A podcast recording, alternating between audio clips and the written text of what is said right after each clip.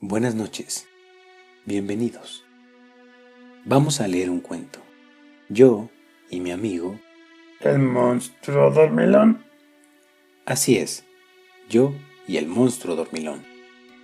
Este cuento se llama El libro apestoso y es de Babette Cole. ¿Has pensado cuántas cosas son de verdad apestosas? En los botes y en las bolsas hay basuras asquerosas. Olor a col, a pescado y olor a queso pasado para un fétido estofado. Las moscas tienen buen tino, les gusta el pay de cochino. Huele el camello a pipí y a popó el jabalí. Salto como un cervatillo cuando me encuentra un zorrillo.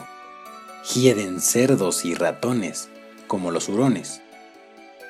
El arado y el tractor también producen su olor y nunca falta un granjero que te use de basurero.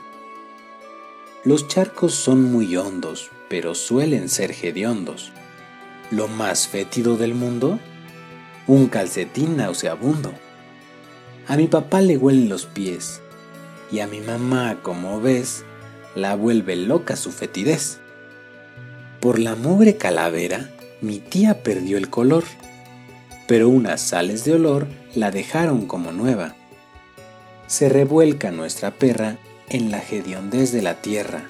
Si por el caño me fuera, no habría amigo que me oliera. Los niños son más chillones si les huelen los calzones, y no existe vagabundo que no tenga un tufo inmundo. Juegan sucio los traviesos, porque hay adultos muy tiesos. Dijo el profe, Huele feo. ¿Quién puso esto en mi sombrero?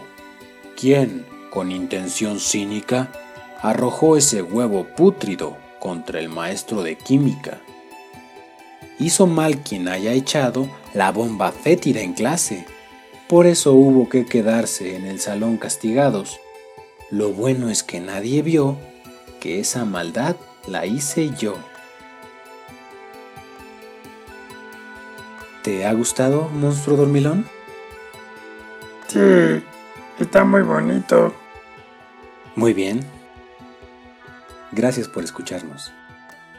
Sí, muchas gracias. Buenas noches. Adiós.